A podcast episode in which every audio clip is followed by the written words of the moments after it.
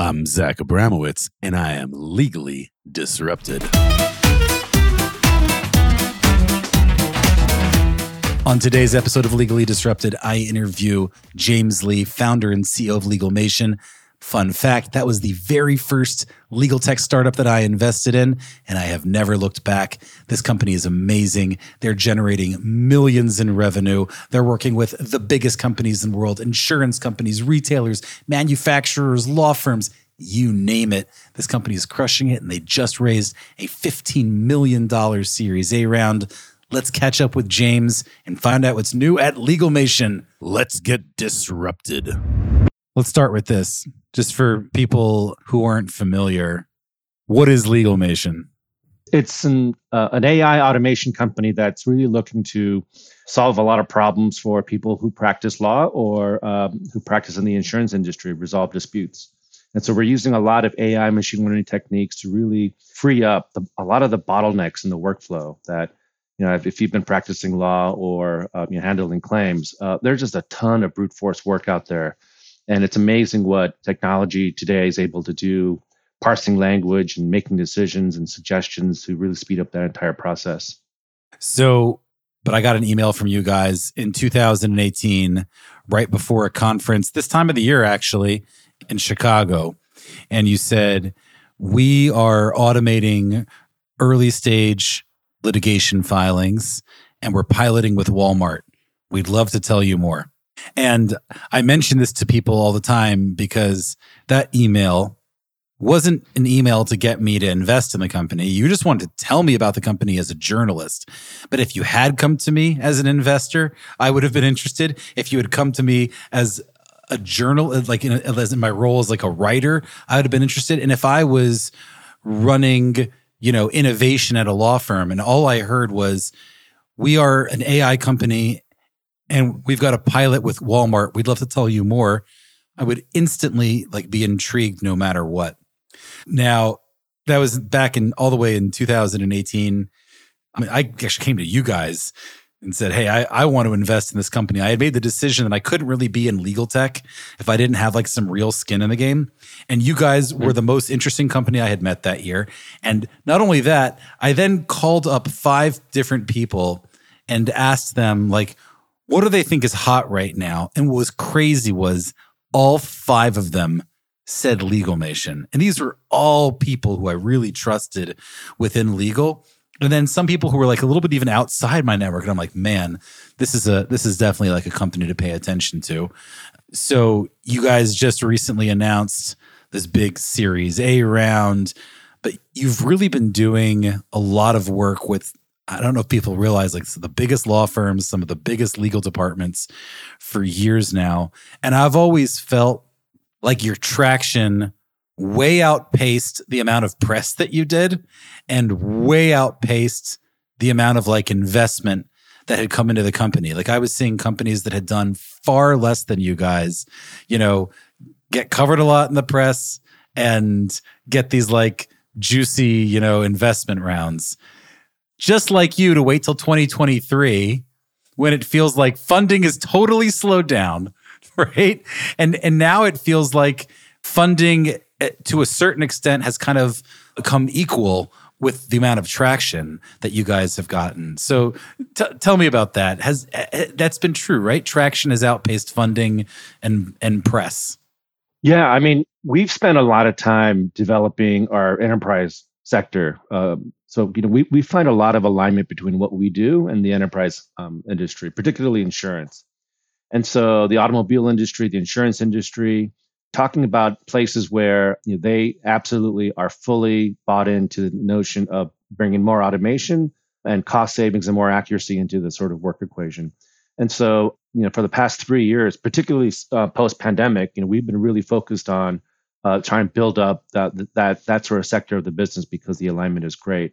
I, I think um, for a while we were giving up we were giving up on law firms just because I think the strategy that we and a lot of other legal tech companies were employing, I think was wrong, quite quite frankly. I, I, I, think it's a mistake to just market to the entire law firm just because it's just too too diffuse of a message.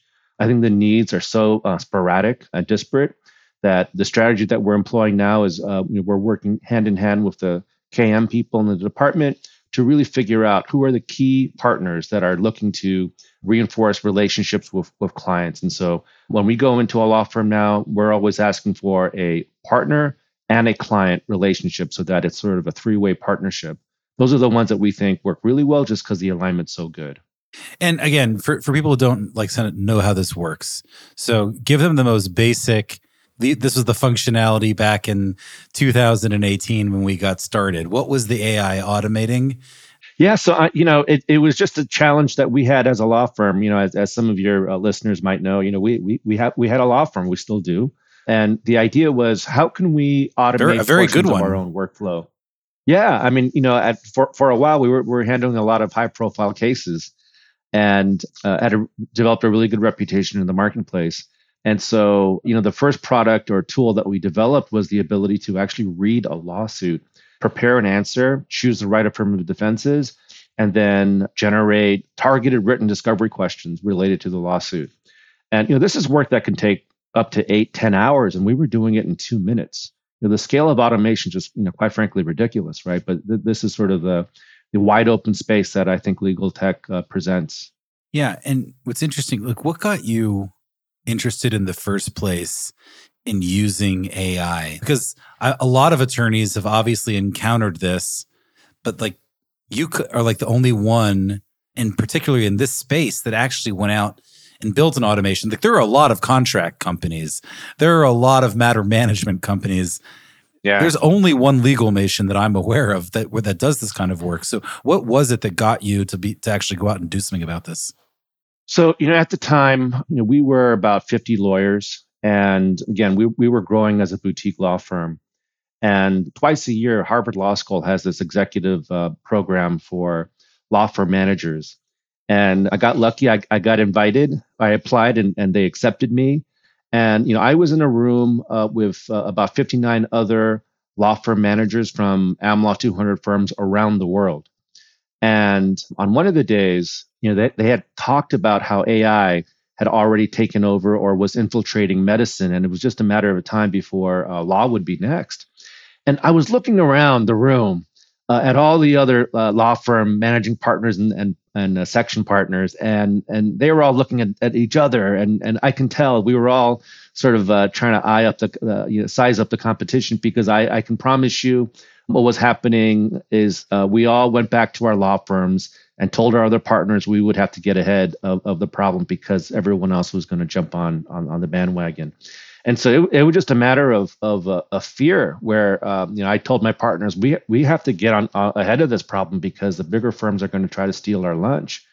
And so that that was sort of the impetus for all this. And and you know sure enough I had learned subsequently that sure enough the other uh, law firm uh, managing partners from the uh, from the program were also trying similar ways of uh, automating portions of their workflow. But unfortunately for them, but fortunately for us, you know, we we actually did find a way to automate it, to to really plug in how AI and machine learning was working, uh, maximizing uh, those those benefits and, and those advantages to really architect a system, an end-to-end system that would that really worked. Yeah, and and just to get people, not gonna we're not gonna mention client names, but when you say you're working with big enterprises, like you're working with like many plural Fortune 500 companies, like brand names that everyone recognizes. Right. Yeah. A lot of insurance companies.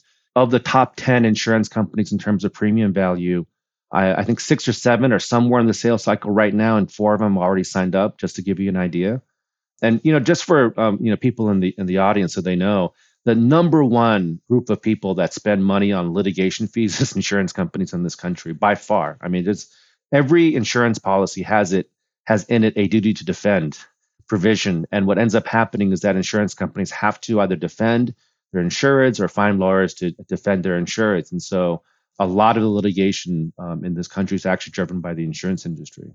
But interestingly enough, and so Walmart, when you started working with them, and this is, this is public, because I'm not giving any secrets, they self-insure, right? So that was kind of like right. even Walmart, when you were working with them, you weren't really working with them as a retail company as much as you were also kind of like an insurance company. Yeah, I mean, you know, because uh, Walmart's self-insured. I mean, they essentially have an insurance-like process when it comes to identifying claims, resolving claims, coming up with strategies to resolve those claims. And so um, it, it, they, they work very similarly. You know, you, you mentioned before that like you, you, guys were like the only ones that went out and did this.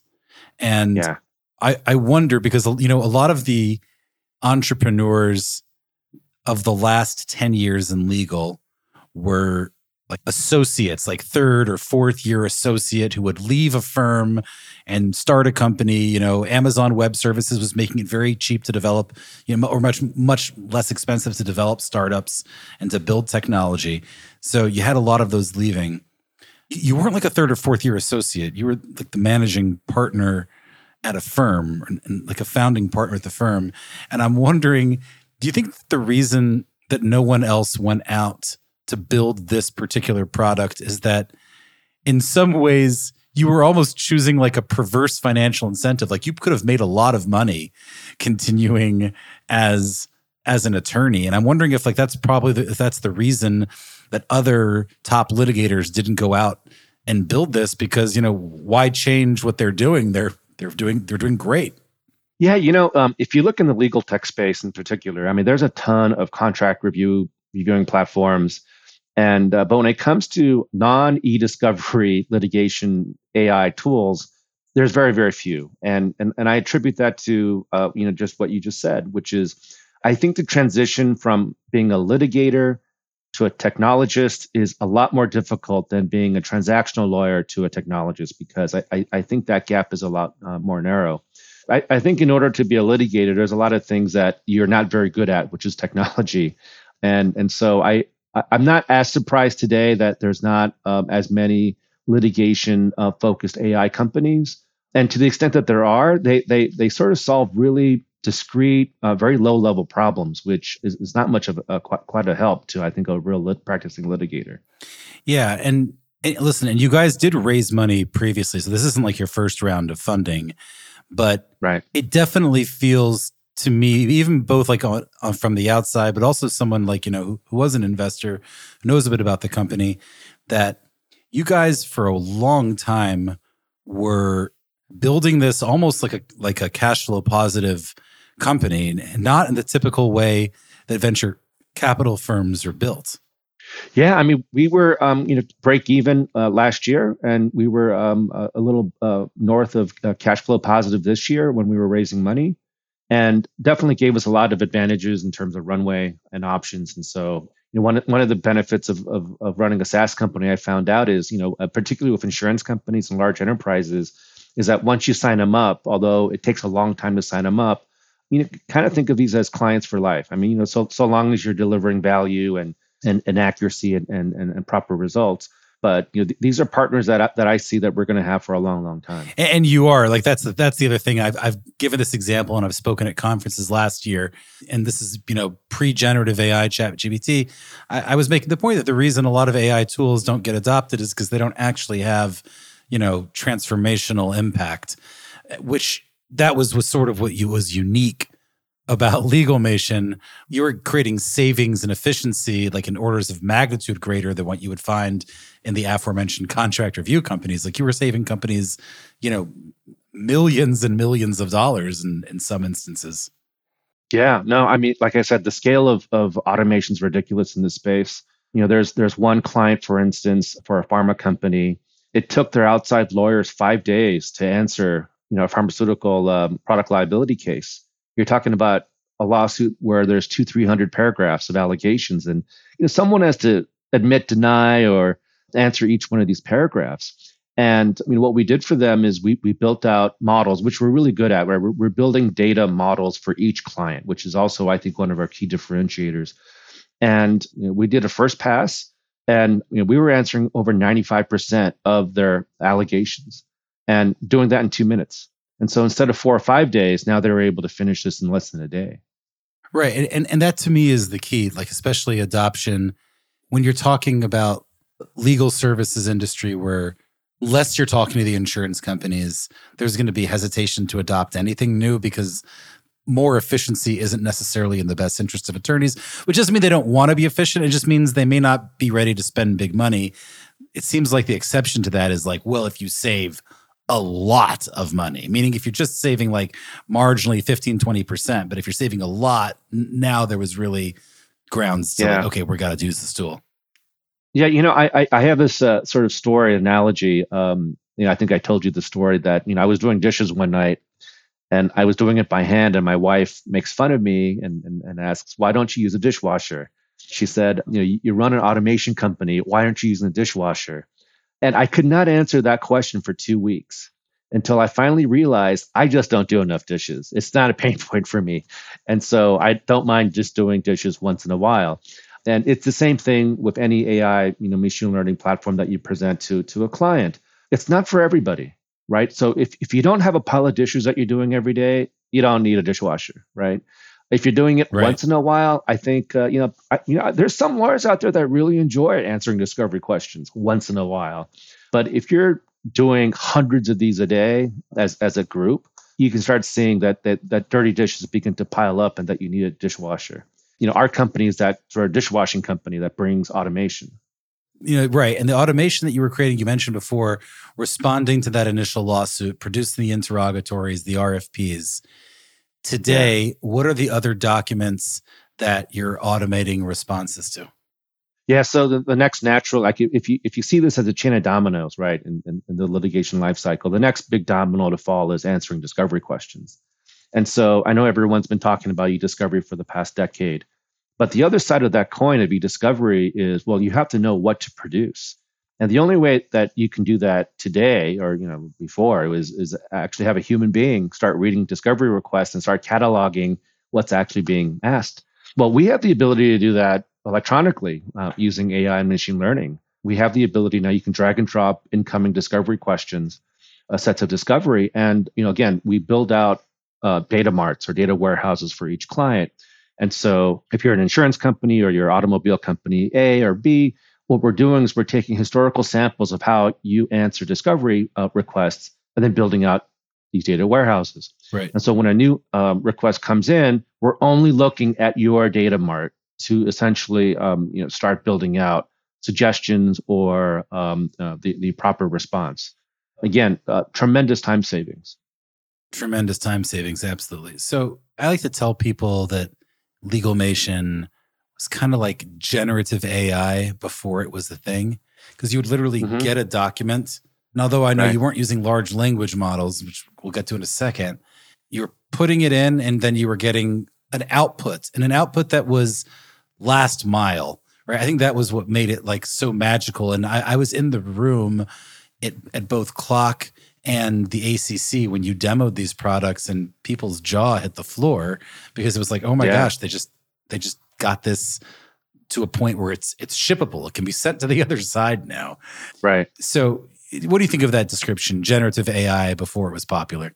Yeah, no, I mean, we, we were uh, generating text. I mean, we were uh, generative AI. I mean, if you actually looked in uh, the literature, um, you know, forms of generative AI happened way before, even last year when OpenAI came out. You know, I, think they took it to the next level in terms of amalgamating different, you know, sources of data. But like I said, for for what we do, and we can talk about, you know, the, this, um, you know, why I think our system is is better as providing those guardrails, is that you know I, I brag to our clients that we're never wrong because we're only using your data and um, you know, unless you tell us to set a threshold at a certain confidence level, um, you know, our system won't suggest it. And so there's a lot of consistency, a lot of accuracy that we bring to the table that other clients may not. I mean, we don't generally use common models for clients. By definition, a common model ends up being a series of compromises that no one is happy with. We, we represent uh, two very large automobile companies. They face the same plaintiff lawyers. They see the same RFPs and interrogatories. These two companies answer questions so differently that if I had created a common model, uh, neither of them will be happy. And so, um, you know, th- th- again, that's that's one of our key differentiators is that you know we're able to go to clients, they they give us their discrete historical data, and we're able to build out models that that really key into um, their philosophy and their techniques of answering. Yeah, and it's interesting because you you actually told me originally because when I when I first started playing around with Chat GPT, I was blown away by it. And I mentioned it to you. And you gave me this answer that was interesting, which was this is really important. And these models are capable of some really incredible things. but there's a specific reason why they won't and don't work as well for the automations that we're trying to do. Can you explain that? Like, what? Why are large language models not always the right source to solving a problem or to creating automation? And, and in particular, in your case, I'll, give you sort of an example and, and building out uh, responses to RFPs as, as, just one example. So, you know, we built out a parallel model because you know we're always sort of tinkering and and evaluating new platforms. And compared it to what I'm going to call our traditional AI machine learning ensemble process versus what we were able to build out with an LLM. And you know, sure enough, um, you know, we saw very early on some of the problems with LLMs. What LLMs will end up doing is they amalgamate uh, snippets and more common snippets, and then sort of uh, merge that together.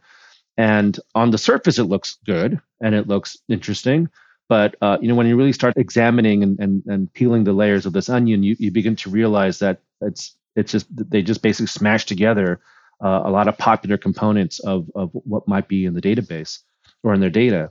And so, you know, this is where the hallucination uh, problems come in. I mean, um, like we knew very early on its propensity to create citations, for instance, which uh, you know, unfortunately other people did, just didn't realize. And so, you know, I, I think a lot of people were jumping too early on the hype cycle on on LLMs until they started realizing, yeah, there are these issues related to it. But you know, what we found out is if you use like our existing platform as a retrieval augmented generative um, sort of tool where RAG. we're actually now RAG, right? I mean, and you're going to hear about this technique more and more as a way of inoculating some of the hallucination um, uh, propensities of LLMs. Now you begin to really increase the accuracy of sort of that that model. And so, um, you know, we're building out tools today where we're using our existing uh, techniques to, that are really good at isolating key portions of text and then just showing that to an LLM to basically start, um, you know, constructing answers. And so, um, you know, we're, we're we're still continually experimenting. We're trying to figure out how best to deploy an LLM. I think LLMs are very good at some things, like if you want to uh, re, uh, uh, paraphrase text, rephrase text. You know, if you want to use it as a muse, I think that's an excellent tool to do. But for the early stage stuff that we focus on, which is answering lawsuits and answering discovery questions, you know, that requires a little bit more pinpoint accuracy and, and, and not as much variation, if, if that makes sense, right? Because you know when you answer a federal lawsuit, there's only like four or five things you can really say. Right, and so one of one of the things that I, that I've heard about this is that if you take a large language model, you can of course change its temperature so you can say be super creative. That's going to be, you know, high degree of mm-hmm. hallucinations mm-hmm. as opposed to like lowering that temperature to pinpoint accuracy. The problem is, is that when you lower the temperature to pinpoint accuracy, then it's it's kind of like no different than search at that point. So in other words, the, the strength of these tools in some senses is their creativity, is their hallucinatory power, but that's not actually what you want when you're responding to a complaint about, you know, on a, on a, on a lemon law claim brought against an right. auto manufacturer. Right. LLMs are powerful tools. I, I just think you have to point them in the right way. But you you, you do see incorporating them because I, I think that one of the changes that, that I see happening with your tool is that I used to describe Legalmation as AI for early stage litigation filing. And now I'm starting to think about it a lot more as just AI for litigation for everything that's not like the actual e-discovery part of the equation, everything beforehand. Yeah, I mean, uh, you know, like like just using my dominoes analogy, um, you know, we're going to be focusing on every stage of litigation all the way until uh, settlement. And so, our next two tools is reviewing and constructing ways of analyzing deposition transcripts, demand letters, answering subpoenas. Uh, you know, a lot of the things that again lawyers are doing today that just take time um, that you can now do in seconds. So you mentioned before all these contract tech companies, and I feel like it must have been very frustrating to be you over the last couple of years when you're really creating like amazing savings for companies. You're creating massive impact, much more than I think we've seen from a lot of the contract tech companies. You know, a couple of years ago at CLOC, they asked, you know, who in the audience has an has a CLM, and half the audience stood up. They said, "Is it working? If it's working, stay standing." And like no one was left standing. So you had all these companies, mm-hmm. but they were, you know, not creating a lot of ton, a lot of impact, but they were generating a ton of buzz especially in the venture capital community, because VCs kind of understand contracts. They right. don't really understand litigation. That's exactly right. And you know, just just to sort of you know um, jump on, I think some of your observations. We've had a couple of clients that are using other uh, contract reviewing platforms, and they asked us to basically start building one out for them. And you know, our, our response is, you know, not, not, not something we do not necessarily a lot of expertise in terms of transactional work. I wouldn't even know where to start, quite frankly. But you know, it kind of makes sense why there's there's a lot of uh, traction that contracting reviewing platforms have, and and it has to do with sort of the the the, the lack of complexity, I think, in contracts, and, and and the reason is a change in control provision is the same in California as it is in New York, as it is in Dubai or Singapore. You, you're not looking at a lot of variations, and so that type of you know identifying, classifying is, is is not terribly difficult. You know, still to this day, I'm kind of amazed that we're the only company right now doing this in litigation. But you know, in retrospect, it's I'm, I should not be amazed. You know, we're in what 33 states. It took four or five years to reach 33 states. Well, that's 33 different jurisdictions where we had to learn how to extract, how to identify, how to build separate models, develop the templates um, uh, that are appropriate for each local rule or custom. Uh, it just takes time, and you know there, there's this huge competitive moat that we have just by that, by that, uh, by virtue of our ability to have an end-to-end platform that can answer lawsuits in 33 states. Our common friend, friend Jay, who also is an investor in Legalmation, said to me once, she said, you know, the reason I feel so good about investing in this company is that what they have built like requires a lot of really, really hard work that even talented technical people are not going to be able to do. And it's really true. There's like right. when you ask about like what's the moat within legalmation, it's you know years of years of like pouring actual litigation expertise into a tool like this. Yeah, no, I mean, no doubt. I, like I said, it's just uh, it, it was very frustrating because um, it was literally like doing a door to door to door search of, of anything. It just it, it just takes time. But you know, once once you have that, it's just minimal maintenance. You know, moving forward. And it's got to be. There's got to be not like shouting for you know hold it against the contract tech companies, but it is sort of interesting that here we are, you know, year and a half removed from CLOC 22, where it felt like everyone is just every contract tech company out there is raising these gaudy rounds at billion dollar valuations. And now here we are in 2023 I think most people assume that all of these rounds are eventually going to be followed by down rounds. You've got unicorn companies, not in the legal space yet, but unicorn companies going out of business. Yet here you are just now raising a Series A round after all this traction, but it, it kind of feels like the truth has come around. Well, I don't know about that. I mean, look, I, I there's no doubt, um, especially after doing this due diligence on a Series A, I, I can totally see why there's this pain point of, of contract reviewing platforms. And you know, there, there's uh, room for more than one in, in that space. There's room for probably a dozen, and you know, more power Winner to them some. because I think, yeah, I mean, and and so and it's a pain point. There's no doubt in my mind that um, on the enterprise level it is a real big pain point to really sort of understand what is in all of your contracts that you have um, as an organization. So it makes a lot of sense. I, I just think that uh, in this next chapter of in the legal tech space, especially, you're going to see a lot more emphasis on litigation tools now, and it's and it's because I, I think the transactional space is fairly well settled in terms of sort of that interest level and and sort of that growth and and, and what the ecosystem looks like. Not enough, um, I think, understanding in the lit- litigation space yet. Again, outside of e-discovery, because I, I think a lot of people conflate what e-discovery is with litigation. But there are so many aspects of litigation that um, it, it represents wide open space. And in terms of the the massive AI revolution over the past year, you know, largely fueled by ChatGPT, and you know, we're recording this on the day that OpenAI is having its Dev Day.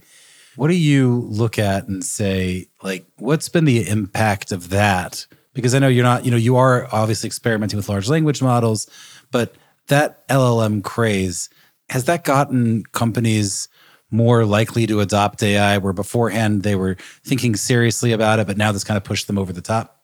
Yeah, you know, one, one of the benefits, at least for us, on what these LLMs have done is at virtually every single organization there have been instructions from the top down to start evaluating tools that incorporate AI and LLMs, um, which is why whatever conference you go to nowadays, you have 99% of the companies bragging that they're doing something with LLMs. I will tell you, 95% of those people have no idea what they're talking about. But it's it's it's one of those talking points that everyone is is inserting uh, because they want to project to everyone that you know they're they're on the cutting edge. But it, it's it's coming from the top. It's coming from the investors and stakeholders. It's it's um, being driven by the C-level. I have it. I have a name for that, to, by the way. What's I, that? I, I call it building Netflix while trying to maintain Blockbuster. Right? Which just feels like what a lot of these companies are doing right now which is hey hey we're, we're building that cool new netflix thing. Yeah we're still spending most of our time like maintaining our old technical debt and maintaining everything we've built until now that's not a large language model but, yeah. but, we, but we've got we've got some netflix in there too. It feels a little clunky. So let me ask you this uh, I'll, I'll ask you my last question and then let you go. So you know you've been this like scrap not i don't want to say scrappy but you know you, you, as you said you know you were break even last year cash flow po- positive and uh, a little bit more even this year when you've raised this 15 million dollar round. You've gotten so used to like being disciplined you know about how you build and how you finance growth. Like how do things change now that you've like raised this big round? Are, are you able to like maintain that? Do you want to maintain that? Are you gonna do you anticipate changing a lot the way that you've run the company until now yeah, I mean, you know, I, I think one of the benefits of having uh, more resources is that we're, we're going to be able to scale faster. That that's really the bottom line. So, you know, we're going to build out our sales team, we're going to build out our, our dev and product teams, and uh, continually invest in sort of the R and D um, to perfect and improve on our existing models and, and build some more. And you know, again, you know, what we're trying to do is we're really trying to solve problems for um, problem solvers. Is really what we're trying to do. James, this has been a pleasure. If you want to learn more about Legalmation, www.legalmation.com. Check it out. And uh, what, what's uh, the next conference you're going to be at where people can come and find you and meet you in person? Oh boy, I have no idea. It's what November already. Yeah, legal legal week is the end of January. We're going to see you at yeah, legal week. It might be legal week. so, thanks, James, again congratulations again on the $15 million round and uh, look forward to seeing even greater things from this company moving forward. All right. Thanks, Zach. Bye. Thank you for tuning in to Zach Abramowitz's Legally Disrupted. If you enjoyed today's episode, please consider leaving us a rating and a review on your favorite podcast platform. Don't forget to subscribe so you never miss an episode. La, la, la, everybody. La, la, la, la.